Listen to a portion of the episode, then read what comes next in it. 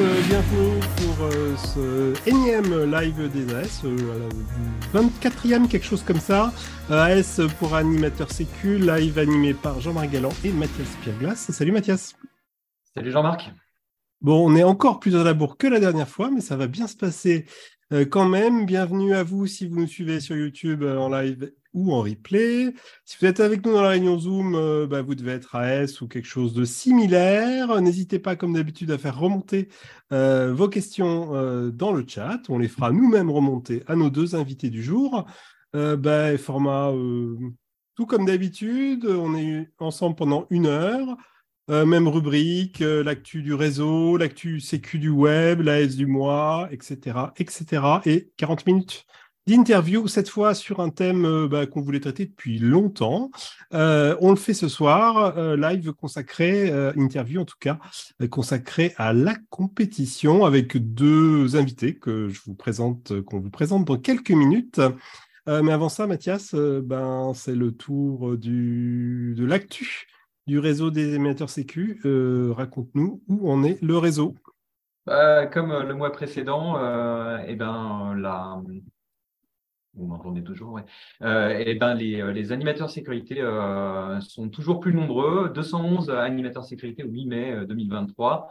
Alors, euh, un petit point sur la pratique euh, et euh, les animateurs sécurité femmes euh, cette, euh, ce mois-ci, puisque euh, seulement 11 femmes euh, AS à cette date euh, du 8 mai 2023, ce qui représente euh, à peu près 5,21% des AS, alors que seulement 8,21% des dirigeants de structures fédérales sont des femmes, et euh, tout ça contre les presque 17% de femmes chez les licenciés FFVL.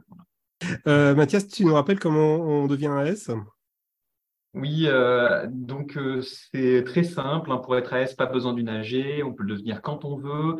Euh, il suffit de s'inscrire sur l'intranet fédéral. On peut encore donc l'intranet fédéral qui est géré par le bureau directeur de votre club hein, ou de votre structure.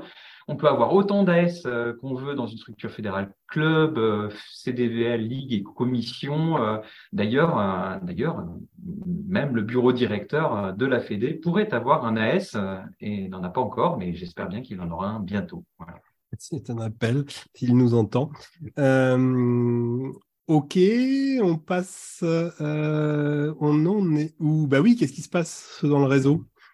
Euh, donc, on y partage de l'info sur des sujets divers et on débat, hein, dans, le cadre de ce réseau. euh, ça permet de discuter euh, de manière très intéressante sur, par exemple, les dangers du vol dans les cumulonimbus ou à proximité, en tout cas, ou encore des conseils pour voler ou ne pas voler avec de gros nuages et éviter les orages. On a un serveur Discord qui présente aujourd'hui 13 salons de discussion thématiques dans lesquels euh, vous pouvez évidemment euh, participer, vous qui êtes AS, hein, et contribuer pour pouvoir euh, retenir un certain nombre de discussions sur ces thématiques importantes pour la gestion des risques en vol libre. Et bien sûr, on peut ouvrir d'autres salons encore s'il y a d'autres thématiques à aborder. Quoi, Matos CQA, peut-être, ouais, le sa- salon Discord, ça paraît un peu, un truc de geek entendu de l'extérieur, mais en fait, c'est rien d'autre qu'un euh, qu'un forum hein, avec, avec Oui, oui. euh, des endroits où on garde l'historique thématique des discussions. Le coin Mathieu de Sécu pour notre deuxième rubrique. Qu'est-ce que tu as à nous, à nous raconter, euh, Ouais, donc l'idée c'est d'avoir des objets euh, qui ont un rapport, euh, qui sont intéressants pour les AS et pour l'ensemble de la communauté. Euh, le premier, bah, le premier, bah, c'est un livre, c'est pas souvent. Il vient de paraître aux éditions du Chemin des Crêtes. Il s'appelle Guide des premiers secours en plein air et en milieu isolé. C'est super bien fait, c'est hyper complet, c'est très pédagogique, bien illustré. C'est la traduction d'un livre anglais qui a eu un, grand succès, qui est un livre de référence. C'est pas pas juste la traduction telle quelle. euh, L'éditeur s'est fait aider d'un médecin urgentiste lui-même, parapentiste. Donc voilà, je pense que ça va devenir une, une bible pour tous ceux qui s'intéressent euh, à ce sujet-là. Et en tout cas, c'est à avoir évidemment dans la bibliothèque des AS. Et le second euh, objet euh, intéressant en termes de sécu, il n'est pas très nouveau, il vient de sortir. Et, enfin, il est sorti il y a peut-être neuf mois de ça. C'est l'iPhone 14. Alors pourquoi on parle, de ça? Eh bien, euh, si ça vous avait échappé, figurez-vous que depuis, l'iPhone 14, euh, ce téléphone peut utiliser le réseau satellite dans un appel d'urgence au secours si le réseau GSM euh, n'est pas disponible. Donc ça, c'est une, c'est une première pour un smartphone. Les Android vont, en tout cas de haut de gamme, vont y passer sous peu, mais c'est l'iPhone 14 qui a ouvert le bal. Troisième rubrique de ce live, le chiffre du mois, JM, c'est 2. Alors 2, c'est un peu énigmatique. Ouais, ben 2, en fait, ouais, c'est un prétexte euh, prendre ce chiffre pour parler de quelque chose de pas euh, qui a marqué la communauté récemment. Le 2 pour deux, deuxième accident mortel en cive euh, depuis un an. Euh, ça s'est passé il y a pas très longtemps à Annecy cette fois. on ne va pas rentrer du tout dans les détails de l'accident. Il y a une enquête qui est en cours, bien sûr. mais en tout cas, ça manquera pas. ça n'a pas manqué de relancer le débat sur les questions de la balance risque-bénéfice des stages CIV. Les bénéfices, on les connaît bien, il n'y a pas de souci. Euh, les risques aussi, il y a des accidents pendant les CIF qui sont rares, mais qui arrivent. Il y a aussi des accidents euh, d'enflammade post-CIV euh, avec des, pilotes en situation de surconfiance CIV. Bon, bref, ce qu'il faudrait réussir à faire, c'est vraiment de quantifier cette balance risque-bénéfice euh, sinon, si on la quantifie pas, bah, on, va, rester vraiment au niveau de la discussion de barres de latéraux euh, entre les, pros et les, et les anti-cives, ce qui n'est pas, pas très fair-style. Bref, si vous avez des idées euh, sur comment on arrive à quantifier réellement cette balance risque-bénéfice, eh ben, n'hésitez pas à les faire remonter parce qu'en tout cas, c'est une des questions qu'on se pose à la commission technique et sécu. Mathias, on en vient euh, à la revue du web. Donc, tu as épluché, écumé le web pour trouver des ressources sécu. Première ressource, et pas question de vol libre, mais ça nous intéresse quand même. Il est question de facteurs humains en canyoning. Dis-nous, de quoi s'agit-il? Alors effectivement, il n'est pas question de, vol libre. Pourtant, euh, en fait, le départ de cet euh, article très intéressant sur le facteur humain en canyoning eh ben, est dérivé d'une ressource dédiée au vol libre, puisque ça cite une source d'un article suisse et qui parle de qui parle de parapente en fait de ce côté-là, et on y apprend comment apprivoiser les erreurs et à maîtriser ce qu'on appelle assez généralement la défaillance humaine, c'est-à-dire la résultante de fausses hypothèses ou de mauvaises interprétations qui donnent lieu à des accidents ou à des enchaînements d'erreurs. Et plus précisément, un point super important, c'est le fait qu'on a tendance, quoi qu'il arrive, quelle que soit notre pratique, à sous-estimer ces petites erreurs. On va y parler aussi de manque ou d'excès de confiance, de peur, et encore une ressource euh, finalement euh, très intéressante parce qu'il va traiter de la question de la gestion des risques au féminin. Euh, on a parlé de la pratique féminine et du nombre d'AS au féminin précédemment. Et ben, ben c'est encore une ressource éclairante pour penser autrement la défaillance humaine dans, dans le vol libre. Voilà. Ok, vous allez retrouver bien sûr toutes ces, toutes ces références hein, sur le, euh, le Scoopit de Sécu Parapente FFVL et donc vous allez Trouvez le lien dans la description de la vidéo YouTube si vous nous regardez sur YouTube. Deuxième ressource, euh, ben, nous a été signalée par euh, une AS qui est peut-être là qui nous écoute, c'est Delphine euh, Josien. Il s'agit de l'entretien d'explicitation, une web conférence. Mathias, tu me racontes? Oui, voilà, c'est une technique que vous connaissez si vous avez assisté au rassemblement des AS, euh, des animateurs sécurité avec euh, Jeff Chapuis ou un stage mental avec Delphine Pi, par exemple. On a reçu déjà euh, tous deux dans ce live. c'est une méthode de débriefing et de questionnement qui va aider le pilote à mieux comprendre ce qui lui est arrivé dans un vol qui potentiellement a été émotionnellement chargé. donc, il y a plein de choses à raconter, c'est difficile de décrypter. Au final, c'est donc une conf très complète sur un outil euh, hyper utile pour notre activité. Ouais, c'est évidemment euh, parmi les outils de débriefing qui devraient figurer dans la boîte à outils euh, d'un AS. Je pense qu'on aura l'occasion d'en reparler. troisième ressource, alors on va, on va ailleurs. Elle nous vient de l'ISAL. Tu vas nous dire ce que c'est que l'ISAL. Et il est question du RTBA, réseau de très basse altitude. Exactement. Alors, c'est euh, la première partie de cette vidéo euh, qui nous intéresse principalement. Euh, elle est, on, la doit à Alain Jamet, qui est le directeur de l'ISAL. Donc, c'est l'instance de sécurité de l'aviation légère. dont on fait partie à titre de, consultant, en tout cas de la, Fédération française de volley, parce que c'est un truc qui dépend, enfin c'est une instance qui dépend en fait de, du ministère des Transports et de l'Aviation et de l'Air, etc., enfin donc de la DGAC. Euh, et comme on ne fait pas partie des activités gérées par la DGAC en direct, eh ben, on, est juste euh, là, on siège, mais de manière euh, complètement à titre de témoin, ça, c'est pour parler de l'ISAL. Donc, à partir du 20 avril 2023, il y a une réforme du réseau euh, très basse altitude, euh, le RTBA.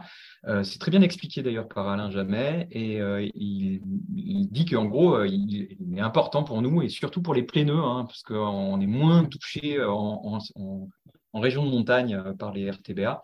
Mais il y en existe aussi en, région de montagne. Donc, il faut vraiment à tout prix mettre à jour les cartographies embarquées. Et pour ça, il y a une façon très facile de le faire, c'est d'aller chercher les ressources de euh, Pascal, Basile, euh, je mettrai aussi le lien euh, dans le Scoopit pour, pour mettre à jour ces cartes, pour éventuellement mettre en œuvre des stratégies de contournement de ces RTBA, parce que c'est jamais très agréable de se retrouver nez à nez avec un fer à repasser. Voilà, de cette manière. Ouais, et, vice-versa, il ne doit pas aimer se retrouver face à un parapente. dernière ressource, Mathias, rapidement, il est question de I Can Fly, et on la doit à euh, Maxime Pinot, c'est ça? Exactement, Maxime Pinot qui vient de remporter la Born to Fly. Et c'est une vidéo d'ailleurs qui est proposée par la Born to Fly. Ça fait partie des séries de vidéos d'entretien pour, euh, pour expliquer comment s'entraîner au marché vol. Euh, alors, ce que dit Maxime Pinot, super intéressant dans cette vidéo un peu longue, hein, qui fait 25 minutes, mais qui est super intéressante à plein de plein d'égards, c'est que pour s'entraîner et pour s'entraîner au marché vol, eh ben, il nous faut absolument euh, euh, donc être capable de, euh, de, de, faire un état des lieux de sa pratique et ce qui va passer par bon débriefing, d'où l'intérêt de l'entretien d'explicitation dont on a parlé plus haut, et du carnet de vol, de tenir un carnet de vol, étudier des traces aussi, comparaison de ce qu'ont fait les autres sur la même journée, hein, confrontation, une confrontation avec d'autres pilotes, tout ça pour mettre de l'objectivité dans le ressenti. Donc ça, c'est super important. Et puis, il va décrire trois étapes pour trois périodes de préparation de la saison. Euh, et euh, je vous laisse découvrir tout ça, mais l'idée, c'est de développer sa curiosité générale en lisant, en lisant des ouvrages sur le parapente, sur le vol libre, sur le mental, etc., mais aussi en étudiant des traces, en revoir des traces en train de se faire, hein. voler haut aussi dans les conditions variées. C'est les conseils que donne Maxime Pinon. Et écoutez le live des As, évidemment, pour votre culture parapente. Euh, merci Mathias pour cette euh, revue du web. On en arrive euh, au plat de résistance du live, l'interview consacrée aujourd'hui à la compétition, plus précisément à la compétition de distance, avec deux invités, Eric Puziol et Julien Garcia. Bonjour à tous les deux.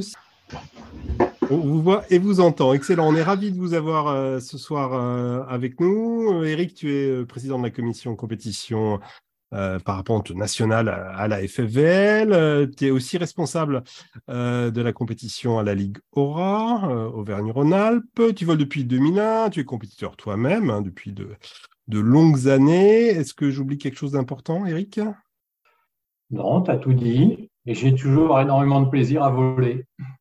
Julien, euh, ben Julien, tu es assez rare sur les réseaux sociaux, donc merci euh, euh, de sortir de l'ombre ce soir pour nous. tu, es, passé par le pôle espoir, tu as fait de la compétition très tôt, en France, mais pas que. tu es actuellement cas technique à la FFL, en charge du haut niveau, et tu es l'entraîneur national dès l'équipe de France de vol de distance. Même question, j'oublie quelque chose d'important? Euh, non, je suis papa de trois enfants euh, aussi, accessoirement, dans la vie perso. Et voilà, toujours euh, enchanté de voler comme Eric. Bon, eh ben, écoutez, je vous propose qu'on démarre, on, rentre dans l'interview. donc, équipe de France de vol de distance, bah, on commence par les bonnes nouvelles. J'ai l'impression que ça va plutôt bien en termes de résultats. Julien, tu peux nous, tu, peux nous faire un petit, un petit, un petit pitch là-dessus Hum. Oui, ça se passe bien en termes de résultats. On a beaucoup de pilotes dans les 10 premiers mondiaux. Je ne sais plus si c'est 8 ou 9 actuellement. Donc c'est euh, une domination qui est plutôt, euh, plutôt forte de l'équipe de France actuellement. Sur les derniers championnats d'Europe, on a aussi eu cinq pilotes aux cinq premières places individuelles, les deux premières filles aussi, la victoire par équipe. Donc on est, on est content d'être dans une position de favori juste avant le, mondial qui se déroulera en France dans, quelques, jours, c'est sûr.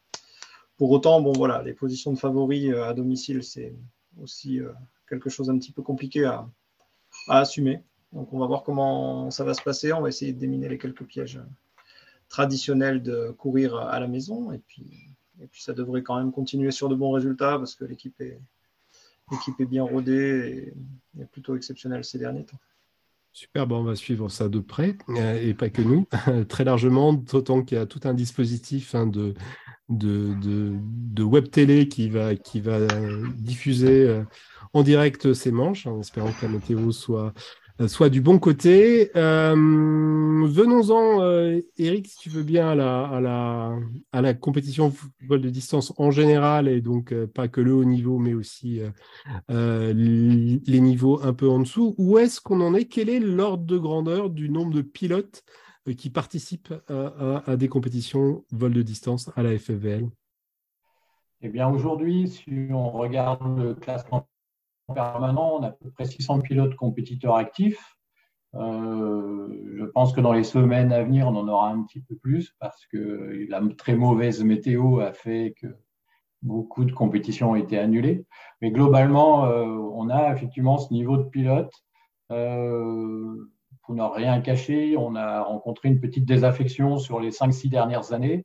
Euh, dans les années 2012-2014, il y avait beaucoup plus de pilotes et, depuis, ça, a lentement glissé, mais c'est sûrement, et, justement, c'est le moment de moderniser beaucoup de choses pour que tous les niveaux de pilotes euh, retrouvent leur compte, leur plaisir dans la compétition. Et, c'est justement la mission qui est la mienne aujourd'hui. Super. Alors 600, oui, c'est vrai que c'est pas, c'est beaucoup en même temps et c'est pas beaucoup par rapport à l'ensemble des licenciés. Tu l'as dit, il y a une petite euh, désaffection au fil des années. Tu dis euh, que comment on fait pour que tous les niveaux pilotes s'y retrouvent dans les compétitions actuelles. Euh, est-ce que tu peux rentrer un peu plus en détail sur, sur les dispositifs pour rendre peut-être la compète plus, plus accessible ou plus inclusive à un plus large éventail de pilotes? Oui, tout à fait. Alors, déjà, on a travaillé en questionnant les compétiteurs de manière à, sentir euh, ce qui leur convenait, les difficultés qu'ils rencontraient eux-mêmes pour euh, euh, continuer à être compétiteurs parce que c'est très, très vaste en fait. Il y a des compétiteurs qui, qui, sont moins présents, il y en a qui arrêtent complètement, et puis il y a toujours un noyau de mordus qui sont là, quoi qu'il arrive, qu'ils vendent, qu'il neige. Et au milieu de tout ça, c'est vraiment extrêmement difficile de trouver la formule magique. Donc, euh, la démarche euh, qu'on met en place au niveau de la commission compétition, c'est de trouver des solutions qui vont permettre de toucher tous les types de compétiteurs. Donc, euh, on, essaye déjà de toucher ceux qui ne sont pas encore compétiteurs. Il y a des choses qui se sont mises en place cette année, des, le challenge initiation à distance, le fameux CID, et, qui rencontre un joli succès. Il y a beaucoup d'événements qui ont été planifiés. On attend avec impatience que la saison se déroule pour voir comment tout ça se concrétise. Juste, excuse-moi, excuse-moi, sur ce format-là, le CID, peut-être on peut préciser, euh, on ne doit pas nécessairement avoir le BPC pour participer à ces compètes, c'est ça? Voilà, absolument. Le BPC qui est nécessaire pour pratiquer la compétition, plus une carte compète, bien entendu, pris avec sa licence. Là, pour le CID, c'est justement l'idée, c'est d'attirer ceux qui ne sont pas encore compétiteurs. Donc, euh, une souplesse s'est installée, le brevet de pilote est, suffisant, mais c'est un format très modéré avec quelques pilotes. Euh, on ne va pas faire des manches à 80 pilotes dans un CID, et dans le but d'avoir un accompagnement de qualité pour les pilotes qui sont présents. Donc, euh, c'est plutôt des événements qui vont être de 15, voire 20, 25 pilotes grand maximum. et, encore une fois, ce sont des gens, pour la plupart, qui découvrent totalement la compétition. Et donc ça, c'est une première étape, faire venir du 109 euh, pour des gens qui, des fois, dans leur club, se disent Eh tiens, euh, non, la compétition, c'est pas pour moi, c'est trop compliqué, il y a que des cadors. D'ailleurs, Julien vient de le dire, hein, il, y a, dans les dix premiers mondiaux, il y en a au moins 8 ou 9 Français. Donc ça peut impressionner, et, plus impressionner qu'attirer. Alors que justement, là, la vocation de ce format, c'est de démystifier et d'attirer euh, de nouveaux, de nouveaux entrants. Donc ça, c'est le premier étage de la fusée. Et puis le deuxième étage, en fait, c'est de, de, mettre en place des choses qui font que les pilotes actuels euh, deviennent de plus en plus passionnés. Et, une des premières choses pragmatiques qui a été mise en place cette saison, c'est un classement spécifique pour les pilotes en catégorie sport, c'est-à-dire les voiles en catégorie ENC et, ENB. Donc, euh, dans le but que chacun sente euh, qu'il est dans son groupe de performance et qu'il trouve son compte quand il finit sa compétition de week-end. D'autres choses sont en route. Alors, euh, la, la liste risque d'être longue hein, si on, si on déroule tout, euh, tu, me dis jusqu'où tu veux qu'on aille. Il y a non, mais projets aussi nouveaux qui ne sont pas encore révélés. Euh, ouais, alors on, travaille beaucoup. On les garde sous le coude pour l'instant et je, voulais faire euh, réagir Julien sur, le, sur ce choix fédéral finalement de, de mettre l'accès à la compétition traditionnelle, en tout cas au niveau EBPC, donc plutôt à la fin de la, à la, fin de la progression. Qu'est-ce que tu penses de ce, choix? Toi qui as un regard aussi sur d'autres fédérations étrangères, il y a d'autres choix qui euh, La question piège. Non, elle est très bonne cette question. C'est vrai que euh, bon, il y, a, il y, a, des fédérations ou des absences de fédérations dans certains pays qui ont conduit à des choix euh, différents. Et effectivement, nous autres, on a toujours considéré en France que finalement la compétition, c'était un petit peu la forme ultime du pilote euh, quelque part euh, de vol libre. Moi, de ce que je connais de l'étranger, j'aime pas tellement cette idée. et je pense qu'en réalité, on a des exemples de co-formation quelque part avec la compétition en relais sur des niveaux de pratique de pilote qui sont bien inférieurs à des niveaux de, d'un brevet de pilote confirmé. Alors ça semble alien complètement, hein, ce que je suis en train de dire, parce qu'on a tous une image très, très élitiste et très difficile de la, de la compétition, avec pourquoi pas des prises de risques incroyables. Et, euh, et donc, c'est une vraie, un vrai bouleversement, une vraie euh, révolution, ça. Mais euh, effectivement, on voit des pilotes dans certains pays à l'Est, etc., qui débarquent en compétition avec vraiment des rudiments d'autonomie. De, je suis assez, assez sérieux là-dessus. Et, et, en fait, on a l'impression que du coup, ils vont pas être assez prêt, assez protégé pour euh, faire face à une situation compétitive. Et c'est pas toujours le cas. Ça dépend effectivement de, la compète, de la situation. C'est sûr que les bazarder à 150 pilotes dans des conditions fortes, ça marchera pas. Mais c'est pas ça la compétition justement. Pas tout le temps ça. Et donc, euh, ouais, c'est des logiques qui sont qui sont différentes. Voilà ce que, j'entends dans, ce que tu dis, c'est que la compétition euh, peut aussi être considérée comme un, outil de progression complémentaire euh, à euh, l'école de parapente et que donc du coup, bah, ça, peut être envisagé très bien assez tôt dans la pratique comme, comme, comme plus tard. Eric, est-ce que tu veux, est-ce que tu as envie de réagir sur cette, sur ce point-là, sur l'éventualité, euh, l'idée euh, d'ouvrir très largement et assez tôt dans la progression les compètes, les compètes de distance ah, Alors en fait, on est vraiment d'accord sur le fait que les pilotes qui ne sont pas compétiteurs ne savent pas le plaisir qu'ils loupent. Et, malheureusement, plus ils tardent à basculer dans la compétition, moins ils y vont. Donc euh, cet atout-là, c'est dommage. On essaye de convaincre par ce biais-là. Après, effectivement, euh, à quel moment on doit glisser la compétition dans une formation euh, J'ai envie de dire que c'est un petit peu complexe pour répondre parce que si on venait à changer des choses, euh, il y a de multiples acteurs qui seraient concernés hein, aujourd'hui au niveau de la fédération, hein, parce qu'on a voilà, cet axe formation, cet axe sécurité, cet axe compétition. Donc déjà, je ne serai jamais seul à prendre ce genre de décision, mais le sujet mérite d'être abordé avec toutes les précautions nécessaires, bien entendu. Voilà une belle réponse politique. On ne va pas prendre la décision ce soir entre, nous, en, tout cas c'est clair. Euh, mais c'était intéressant de, de, poser le débat. Bah, euh, on, tourne un peu autour depuis le début sans vraiment rentrer dedans. Euh, qu'est-ce qu'il en est de l'accidentalité en compétition et en compétition de vol de distance? Julien? Bon oui, moi je vais... fraîche en tête? Hmm. Je vais pareil, je vais pas être très, très prolixe en, en, statistiques et en données chiffrées, objectives, mais ce, dont je vais vous parler, c'est de l'expérience euh, vécue au terme d'une petite vingtaine d'années ou une grosse vingtaine d'années d'expérience. Ce qu'on ressent en réalité, c'est qu'on a vraiment de moins en moins d'accidents déjà sur, euh, sur vraiment euh, par rapport au passé, donc sur une courbe qui vraiment s'infléchit, et que malgré tout, on en a toujours eu très peu et bien moins que sur des pratiques de type cross, de loisirs ou de CFD ou entraînement.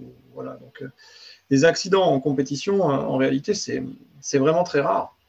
De temps en temps, bon, moi j'ai déjà eu des pilotes qui se sont blessés à la cheville ou qui ont eu voilà, des, petites choses comme ça, mais je vais toucher du bois. J'ai eu la chance de ne pas, connaître en, plus de ouais, 20 ans de carrière euh, comme pilote et puis 15 ans comme ou 12 ans comme coach, j'ai rien vu. Voilà. Donc euh, j'ai vu, vu quelques malheureusement gros accidents par-ci par-là. Le dernier étant celui qui est arrivé au Brésil donc en, février dernier, donc euh, dramatique accident de Dan Morand, le pilote suisse.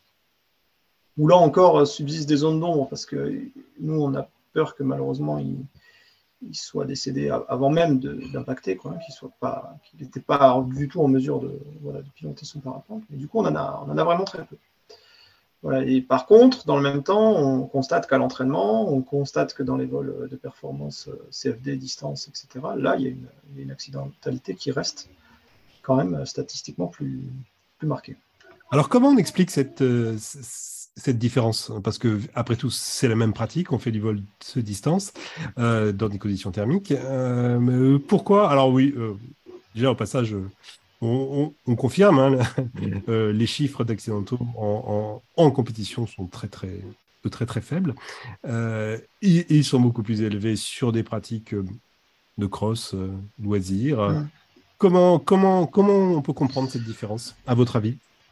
Moi, je peux m'exprimer là-dessus parce que j'ai une idée assez précise de, ce que produisent ces deux formes de pratique. Pour moi, elles ne sont pas similaires, ces formes de pratique. Elles ressemblent, ça, un peu comme euh, le Coca-Cola, quoi. Ça a l'aspect, mais ça n'a pas tout à fait le, goût. Et ce qui est très différent, en fait, c'est le cadre de, pratique, euh, tout simplement. Donc, euh, en compète, tu as des événements, tu as un espace et tu as un temps qui est commun à tout un tas de pilotes avec un cadre réglementaire, euh, institutionnel euh, vraiment précis.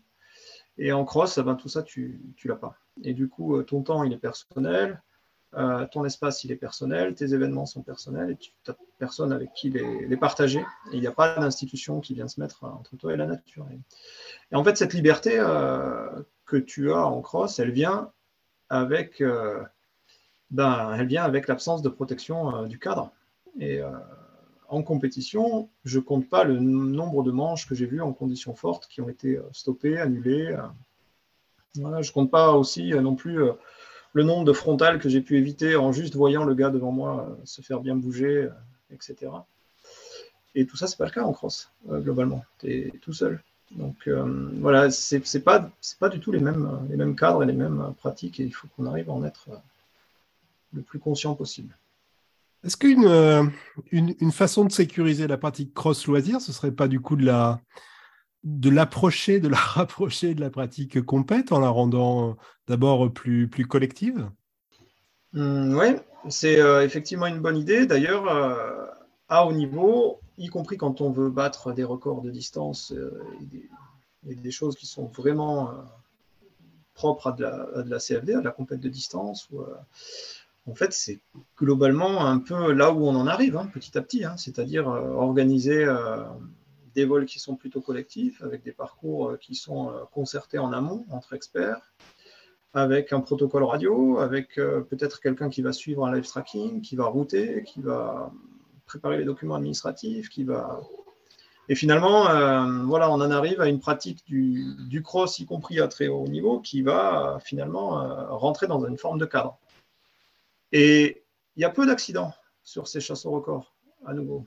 Et par contre, il y a plutôt majoritairement plus d'accidents sur euh, des pratiques, encore une fois, de cross très, très, euh, j'ai envie de dire, très, très assouplies, très, très libertaires, très, très libres. Avec, euh, de temps en temps, j'ai été amené à étudier quelques, quelques accidents malheureusement mortels, avec des absences de protocole entre les participants flagrant. Quoi. Voilà, donc ça, ça, ça m'a aussi euh, interpellé par le passé. Eric, est-ce que tu as envie de, réagir là-dessus? Moi, je trouve ça assez inspirant, hein, entre parenthèses. oui, oui, tout à fait. Hein, je, suis totalement en phase avec Julien sur ce point-là. Un petit complément, mais qui, va répondre que partiellement, c'est que globalement, euh, sur la région Rhône-Alpes, une des actions qu'on a mis en place avec la Ligue, c'est de créer des entraînements compétition, alors qui vont concentrer du coup des pilotes de la région, tous niveaux confondus, dans, lequel, du coup, on va recréer un cadre, comme l'évoquait Julien, qui est le cadre d'une compétition. Euh, on ne se prive pas à jouer avec les distances, hein, c'est-à-dire ça peut ressembler à du cross, mais on va avoir effectivement ce côté organisé, ce côté euh, géré, euh, si effectivement il y a nécessité d'arrêter la manche ou des choses liées justement à la sécurité. Et, ça, ça a un grand succès. Les, pilotes sont très intéressés, déjà parce que justement ce, ce guide-là les aide beaucoup. Et puis en même temps, c'est un mot que je répète souvent, c'est que malheureusement, en parapente, on s'entraîne souvent pendant les compétitions. Ce qui est quand même rare quand on est compétiteur de se retrouver à 40 et de voler ensemble euh, hors compète et, avoir la capacité de se mettre des objectifs ou de s'organiser pour euh, un cheminement particulier, etc. Donc au final, si ces entraînements-là ne sont pas créés, les pilotes le font très difficilement entre eux de même. On fait facilement des crosses à 4-5 copains, mais voilà, beaucoup plus c'est compliqué. Donc euh, voilà, c'est pas vraiment du cross à 100%, mais effectivement, ça amène euh, ce cadre et ça marche très bien, ça attire beaucoup. Et, encore une fois, ça amène ce côté sécuritaire. Et ben, c'est un bel, un bel appel à l'intelligence collective et à l'organisation collective. Mathias, on a quelques questions, je crois, sur le chat. Tu veux les faire remonter? On, en a, pas mal en fait. Hein. Euh, donc, euh, je vais commencer. je, les, je, les, prends dans l'ordre. Hein. Ça, sera un petit peu déconnecté par rapport à ce qu'il y a avant, mais ça me semble intéressant quand même. Alors, il y a Alain qui pose euh, la question de comment faire pour que les pilotes des Pyrénées et autres régions difficiles se sentent légitimes et soient sélectionnés pour aller courir des manches élites. Donc, ça parle plutôt du haut niveau, entre guillemets. Mais euh, voilà, ça fait une question pour. Euh, une question pour Julien, je pense. Oui, ben, je suis pyrénéen, moi, de base. Et en fait, il y a une équipe de ligue aussi dans les Pyrénées qui est vraiment très très développé, très fort. Bon, quelques noms, hein, c'est Pierre Rémy, Xavier Laporte, Yann Livinec, et puis bon, j'en oublie euh, d'autres. Mais euh, ce qu'il faut vraiment comprendre en, en compète, c'est que c'est pas une histoire de kilomètres. Euh, c'est pas du tout une histoire de potentiel de journée crossable en fait. c'est vrai que les manches, ça va être plus difficile dans les Pyrénées de tirer vraiment beaucoup de kilomètres et au lieu d'en faire potentiellement des manches à 150 ou à 120 km, tu auras des manches à entre 60 et 80 et ça sera déjà très bien.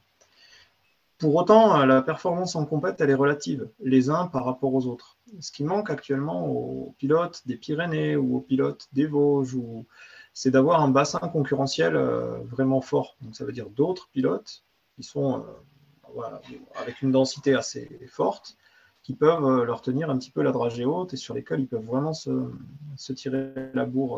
Euh, Donc, euh, ça, il ne faut pas faire de complexe parce que dans n'importe quel bassin de pratique, des Vosges aux Pyrénées, en passant par les Alpes ou PACA, on, voit des pilotes sortir bah, de Normandie, hein, Amar, ou de Nantes, François Cormier, ou de.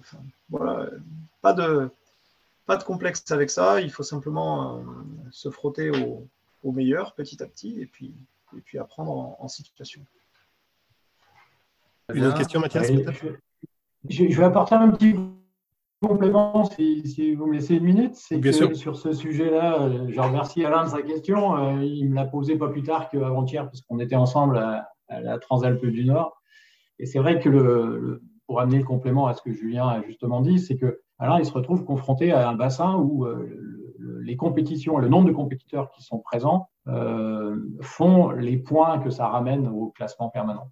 Et là, effectivement, euh, même si lui est très très bon et qu'il gagne une manche, mais si la manche est vaut 55 points, ça fait pas trop de poids pour son classement permanent et du coup se retrouver sélectionné, comme il l'a dit, pour, pour des compétitions voire le championnat de France. Alors pour le championnat de France, il y a un classement spécifique région, justement, qui lisse cette difficulté-là. Et, mais cependant, ouais, j'ai bien compris que c'est un problème. C'est un sujet qui peut être traité, qui ne va pas être très facile à traiter, mais voilà, il y a un point d'attention là-dessus. Je suis tout à fait d'accord avec lui. Ok, merci Mathias.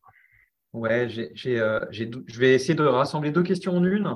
Euh, ça concerne sur, le format des compétitions. Euh, il y a Pascal qui posait la question de savoir que, la compétition, ce n'était pas seulement de la distance, quid des autres pratiques, précision d'atterrissage, accro, hike fly, etc.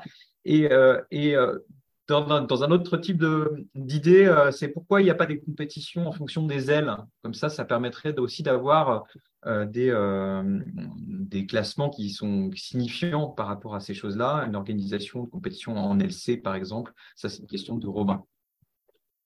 Alors, euh, je, crois que Eric a, a, répondu tout à l'heure pour les classements spécifiques C, peut-être donc qui, qui, qui, existent et qui vont se, développer, peut-être sur la sur l'aspect qu'on voulait évoquer un peu plus tard, mais faisons-le de des autres compétitions qui se développent et notamment le, le hike and fly, mais pas que. Quel regard vous avez euh, dessus? Alors, euh, dans les autres pratiques, il y a une énorme dynamique sur effectivement le marché vol, euh, à tel point qu'il a été mis en place un championnat de France marché vol sur quatre preuves de plusieurs jours. Donc, c'est très révélateur justement de, de l'engouement pour cette activité. Donc ça, c'est vraiment extrêmement dynamique et on travaille ensemble pour des points très matériels. Hein. Typiquement, euh, chaque épreuve importante se veut être équipée de trackers. Ben, justement, avec Michel Joulot, qui est le référent marché vol à la Fédé, on est, en train de travailler là-dessus pour trouver des solutions qui nous facilitent la vie à tous. Donc ça, ça marche très très fort. dans les pratiques différentes, ben, il y a le volet ski qui a toujours son charme et qui marche tous les hivers. la précision d'atterrissage fait aussi partie des formes de compétition qui plaisent. On a maintenant de, pilotes de distance plutôt pointus hein, qui vont jouer en précision d'atterrissage. Donc ça évolue aussi. Alors évidemment, hein, ça n'attire pas autant de personnes que la distance, mais voilà, c'est quelque chose qui vit plutôt bien. Euh, et puis, euh, qu'est-ce que j'ai oublié? Euh, Marché vol, précision d'atterrissage, voler ski, accro. Accro, donc, alors l'accro a un, petit peu plus de mal parce qu'il y a beaucoup de motivés, mais il n'y a pas beaucoup de compétition. Et euh, c'est quelque chose qui essaye de bouger, même au niveau international. Il y, a, des nouveaux règlements qui sont apparus. Il y a un circuit spécial pour le top 12 mondial. Enfin, le but, c'est de remettre de la dynamique là-dessus, euh, sur la partie accro. Juste, je voudrais qu'on profite pour rebondir sur cette histoire du cadre, on a bien compris que dans les compétitions de distance, ça protégeait énormément et que, c'était, ce cadre était une des, des raisons de la, des très bons chiffres d'accidentalité sur les compétitions de distance. Euh, pour ce qui est du cadre, euh, qu'en est-il sur les compètes de marché vol euh, On a l'impression, vu de loin, que le cadre est moins présent. Qu'est-ce que vous avez envie de rebondir là-dessus? Julien mm. Ouais, moi je peux en parler assez facilement. On est sur une activité qui, qui se développe, qui se structure. Euh, donc aujourd'hui, il y a une nouvelle compétition, une nouvelle forme de compétition de marché vol presque par euh, semaine, quoi. Avec une nouvelle idée. Euh, tiens, je vais mettre des points et puis il y aura des points de passage, mais bientôt ça, il faudra le faire en courant sur un pied. Après, enfin voilà, je caricature, mais globalement on n'a pas de standardisation pour le moment de l'épreuve euh, marche et vol. Moi, je militerais bien pour un biathlon parapente, un truc vraiment très très standardisé qu'on pourrait entre guillemets vendre et envoyer au JO. Enfin, je rêve un peu, mais quelque chose de très très très fort. Pour l'instant, on est à l'opposé de ça. On a des courses qui font plusieurs nuits, d'autres qui font euh, simplement une montée sèche et puis après que du vol. Voilà, on a des choses vraiment très très différentes euh, et on a du mal à les allez, sous le même vocable marché-vol, on a, on a vraiment beaucoup, beaucoup de choses. Donc, effectivement, c'est le tout début. Il y a une grosse effervescence. Euh, moi, j'y crois plutôt fort. Je trouve qu'on est vraiment très, très proche de, de l'espèce d'essence de notre activité. Ça veut dire de l'essence un peu libre, de juste marcher, voler, euh, être léger, euh, être mobile. Donc ça, ça, ça, ça fait pas de doute que dans la philosophie, on est sur quelque chose qui va être très, euh, très porteur. Ensuite, s'agissant d'un sport, euh, on va tout de suite être contraint à, bah, justement à, mettre un peu d'institutionnel et à mettre du cadre, à mettre de la réglementation dedans. Et ça, c'est une étape qui va être très intéressante et euh, on va voir comment ça va se faire. C'est sûr que ça va se faire sur des problématiques de sécurité, donc sur les compétitions majeures en premier lieu, des x des Born to Fly, des choses comme ça.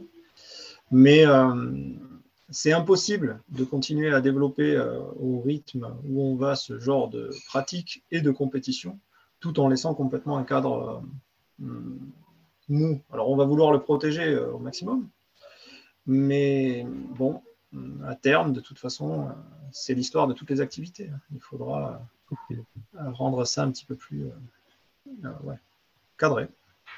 D'accord, donc j'ai bien compris. On est, dans, on est dans la phase de divergence, il y a une grosse diversité et il va falloir un moment euh, converger, ne serait-ce que pour des questions d'accidentalité. Euh, on a, le temps passe super vite en votre compagnie, euh, peut-être quelques minutes encore, Mathias, si tu veux faire remonter des questions. Alors, j'avais une, une question de, de Seb qui a été euh, globalement un petit peu, euh, un petit peu répondu. Hein. C'est, est-ce existe des stages cross, de cheminement? Est-ce qu'il ne faudrait pas créer un réseau local de pilotes pour faire du vol en mode compétition? Donc, euh, Julien, tu as répondu à la question en partie dans, ta région. c'est le cas aussi de d'autres régions et d'autres ligues. est-ce qu'il n'y a pas une une vertu de la commission compétition justement à, organiser finalement euh, ces, week-ends d'entraînement ou en tout cas les susciter dans les ligues, euh, les différentes ligues? Alors, la commission compétition est composée des responsables de régions de vol qui, sont eux euh, chacun dans une ligue. Donc évidemment, la ligue sur le terrain a tous les moyens de mettre en place certaines initiatives, il n'y a aucun problème. Donc, on parle régulièrement entre nous hein, de ce genre de choses. Il y a des équipes de ligue déjà qui existent hein, depuis euh, longtemps, certaines plus dynamiques que d'autres. Euh, souvent, la dynamique euh, est aidée par le résultat de leurs compétiteurs. Des fois, il y a des choses qui marchent très fort, puis cinq ou dix ans après, ça marche moins fort. Mais tout, ce mécanisme-là existe déjà. Après, franchement, n'hésitez pas à aller solliciter votre responsable de ligue, à les communiquer avec, stimulez-les, parce que voilà, il y, a, des possibilités. Euh, quelquefois, il y a un petit peu de budget. Euh, enfin, voilà, il suffit de poser des questions des fois, puis il y a des choses qui démarrent tout seul. Et j'ai envie de rebondir sur cette question aussi, si c'est possible. Vas-y. Si j'ai un message un peu à faire passer autour de cette euh, question-là, ça serait le suivant. Je, je trouve qu'au-delà de, des pratiques encadrées, institutionnalisées par la commission compète, par le haut niveau, etc., je trouve que le travail qui est fait autour des animateurs sécurité déjà va vraiment dans le bon sens, ce sens-là de la sécurité collective, de la culturation, des bonnes pratiques, euh, du partage, voilà.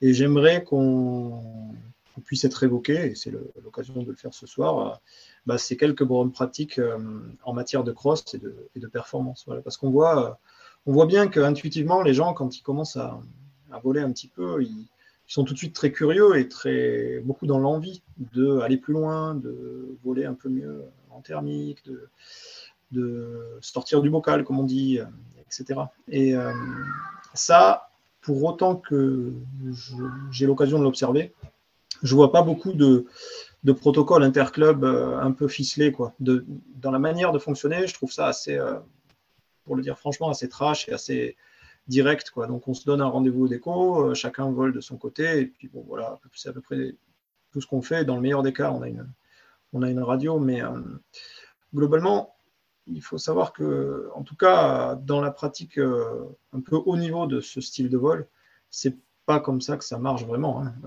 comme je le disais tout à l'heure, on a des protocoles radio, donc on pourrait échanger un peu là-dessus. On a, on a un peu de live track, on a même maintenant des balises avec le satellite directement, des spots, des, choses comme ça. Et euh, moi, je suis un petit peu parfois euh, choqué de voir euh, un peu la légèreté et la liberté avec laquelle les pilotes estiment voilà, leur progression et leur, prise de risque sur ces, pratiques-là. Voilà, donc je voulais simplement partager ça.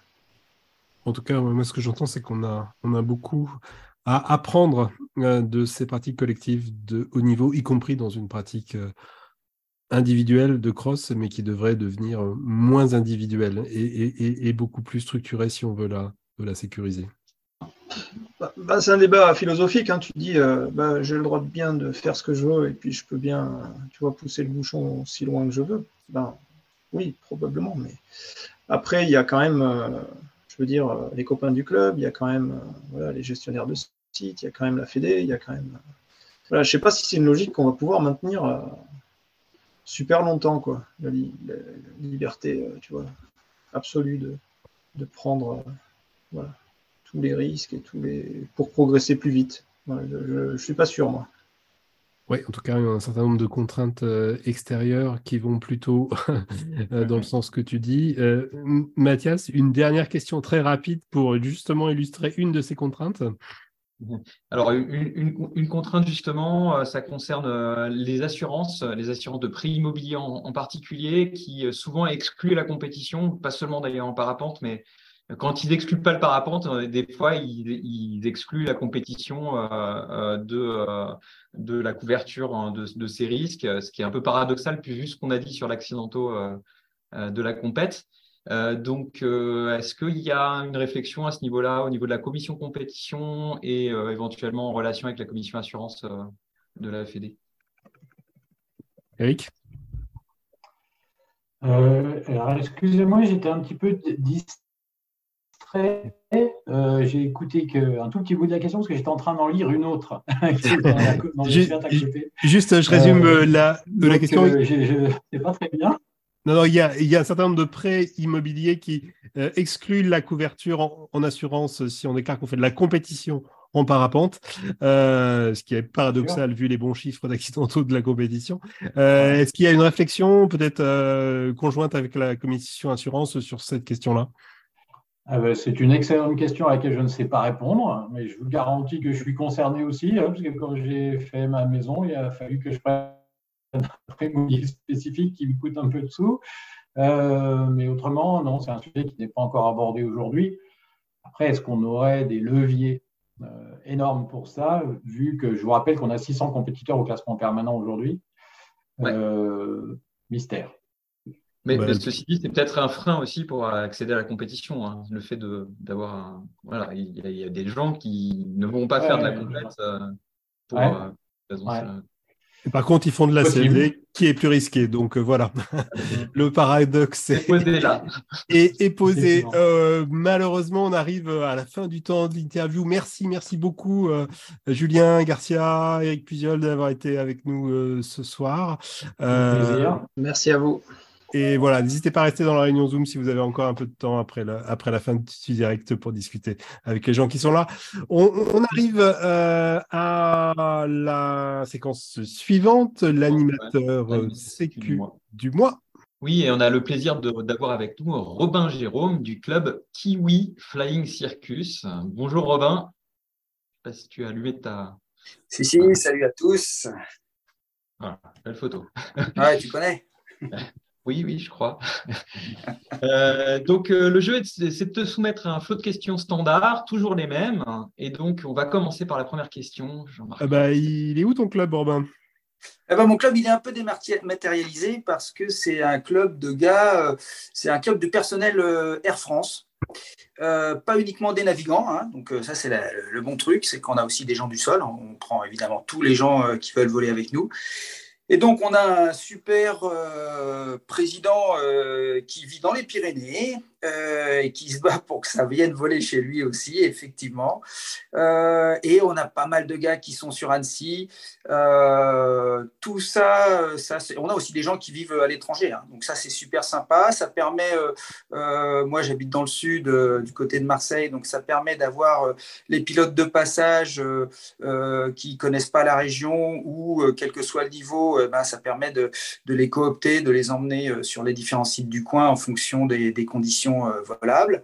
Euh, voilà, on a plusieurs fils WhatsApp euh, qui nous permettent surtout de raconter des conneries, mais, mais aussi de se donner rendez-vous bah, pour, pour voler à plusieurs en, fonction, en fonction des météos, hein, bien sûr. Et puis, et puis, on a des gars qui sont très très bons au club, donc c'est eux qui, qui, mettent qui mettent en tout cas l'idée de ce qu'il est possible de faire aujourd'hui. Puis après, euh, chacun va en fonction de, de, sa compétence, de son envie aussi, hein, de ce qu'il ressent de la masse d'air, parce qu'on n'est pas à l'aise en fonction des conditions. quoi. Justement, combien il y a de membres à Kiwi Flying Circus? Alors, on est à peu près une cinquantaine. Euh, on, évolue entre 50 et 60. Hein. Euh, beaucoup de nouveaux pilotes parce que Air France bah, euh, recrute aujourd'hui beaucoup de nouveaux pilotes, beaucoup de jeunes. Donc, il y a du sang nouveau. Il y a aussi des gens qui viennent d'autres compagnies et qui volaient déjà auparavant. Et puis, on a aussi quelques gens qui ont deux cartes de membres. Euh, donc voilà, ça évolue à peu près autour de ça. Euh, ça reste un club euh, finalement, on va dire, je dirais petit, avec des gens qui se connaissent il y a bien un noyau dur, bien sûr, et puis, et puis des gens qui se connaissent plutôt virtuellement. mais on est assez actif, je trouve. on, est devenu club école. Notre cher président Aurel est, moniteur, donc on est club école. On en est à notre deuxième ou troisième stage d'initiation maintenant, hein, donc c'est quand même assez chouette ça, dans les Pyrénées. Euh, cette année, on fait aussi un cross itinérant dans les Pyrénées en fin d'année, ça c'est prévu. Euh, il y a bien évidemment tout ce qui est euh, cross, marché-vol, qu'on peut faire ensemble, hein, comme j'en parlais tout à l'heure. Et puis, on, organise évidemment une fête du club, un SIV chaque année. Cette année, il y aura deux, sessions SIV où on monopolise un instructeur pour nous. Donc voilà, c'est plutôt, plutôt chouette ça. Euh, on a exceptionnellement de temps en temps euh, des rotations, c'est-à-dire euh, quelques-uns de nos membres qui partent à l'étranger en, tant que pilote, hôtesse, steward et quand même le reste du groupe voler ailleurs. Ça, ça se fait peu parce que c'est quand même compliqué à mettre en place, mais bah, sur la vidéo du, du club, ça se passe à Iquique, donc c'est quand même assez sympa ça. On a organisé également euh, euh, pendant l'année Covid un super cours euh, que je recommande hein, au club hein, avec Manu Bonte, là, que vous avez eu il n'y a pas longtemps. super cours sur l'analyse météo en, trois réunions Zoom. il pleure pas ses heures et franchement, on en apprend beaucoup. Même pour nous qui avons eu un certificat il y a très longtemps, on apprend beaucoup en météo et c'est surtout adapté à nos outils d'aujourd'hui et ça, c'est vraiment chouette. Robin, tu es en train de répondre à toutes les questions sans pause, euh, sans compte euh, les, pauses. Euh, c'est super. Donc, tu, as parlé de la pratique des différents membres, différentes pratiques, Cross Co. mais toi, parle-nous de toi. depuis quand tu voles et avec quelle aile? Alors, j'en profite hein, parce que dans la pratique, on a carrément, on a même des champions. Hein. On a François Hubert là, qui, qui, devient très très fort là, qui est sur Annecy et on est tous derrière lui, évidemment. Hein.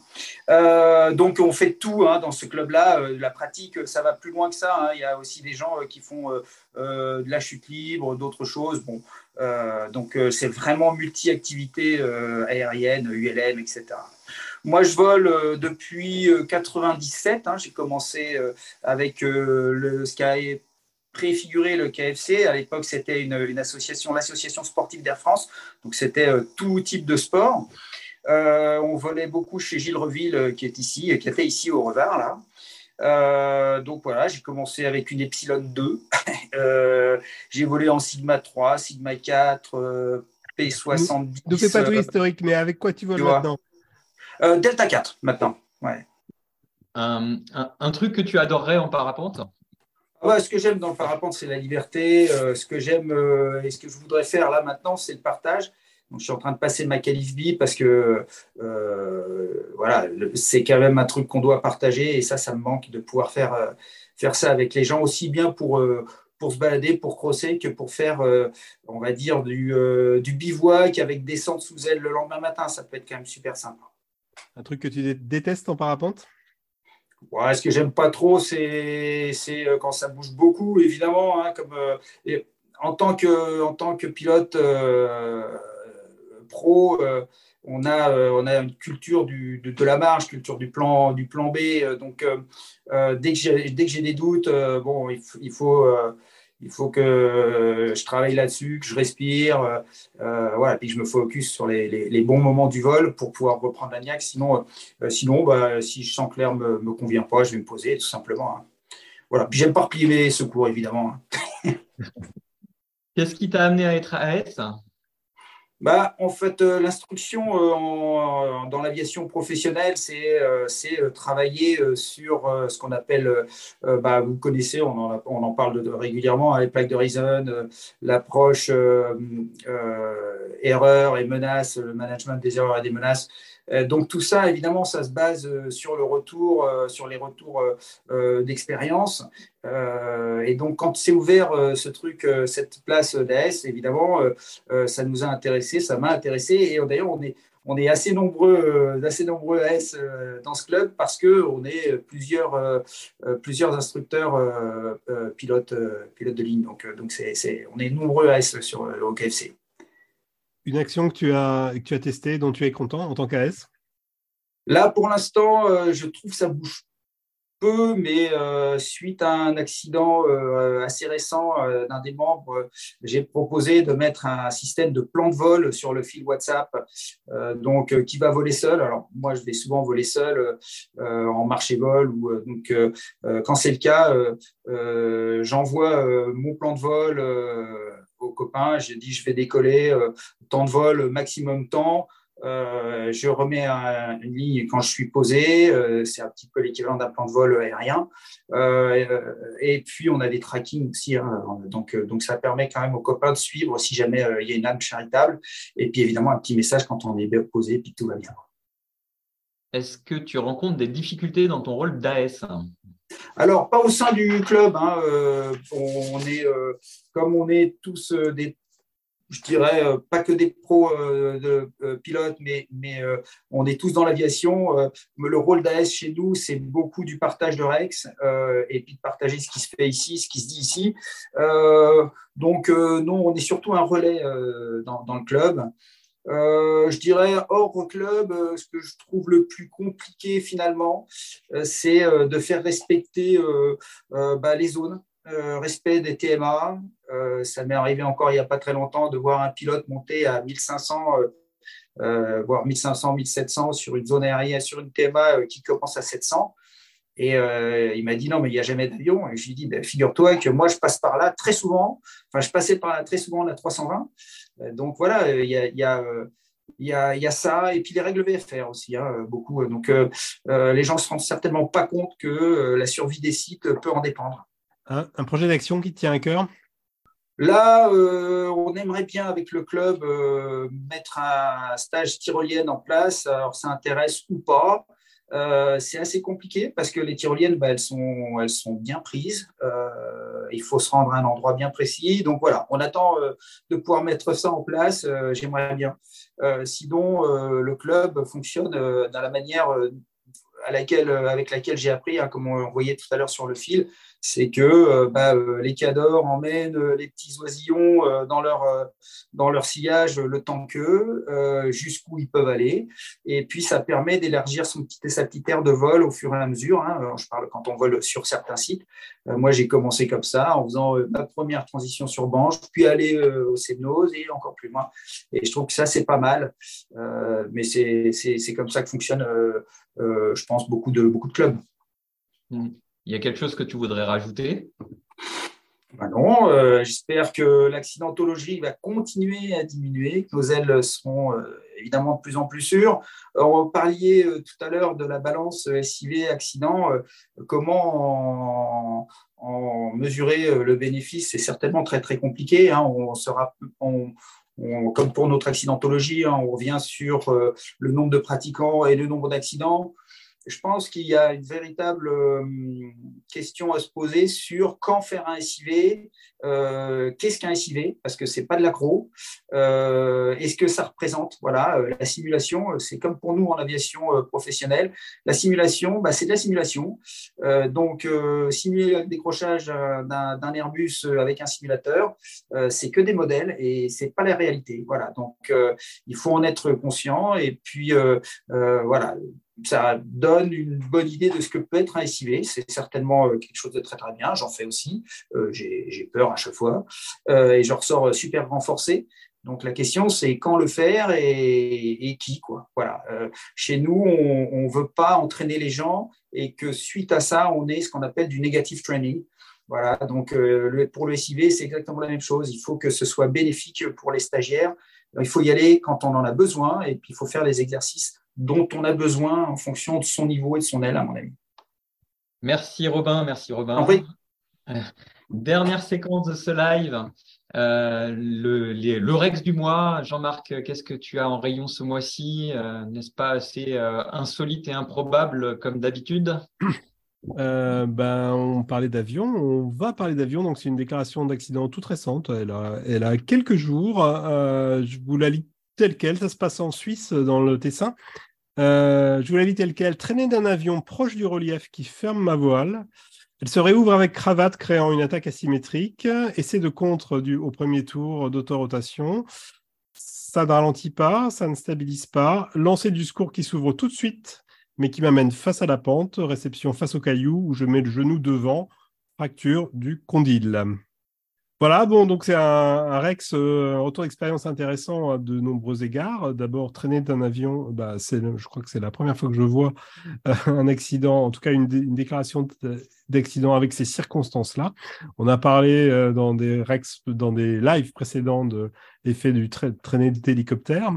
Alors, ce qui est moins rare, c'est l'usage du secours qui sauve de l'accident dramatique. Donc, c'est euh, c'est le cas. Il y a quand même euh, une fracture du condyle, mais, euh, le pire a été évité et ça ne fait qu'illustrer bah, ce slogan hein, que vous connaissez bien, un tour c'est secours.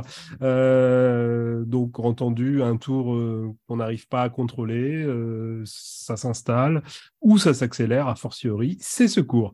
Merci en tout cas au pilote, en l'occurrence à la pilote qui a partagé ce retour d'expérience. Ben, le live s'est terminé pour aujourd'hui.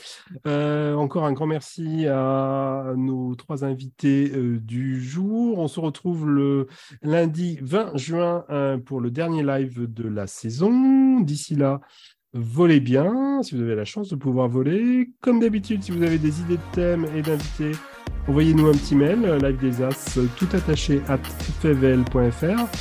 Salut Mathias, on a survécu à ce 24e live.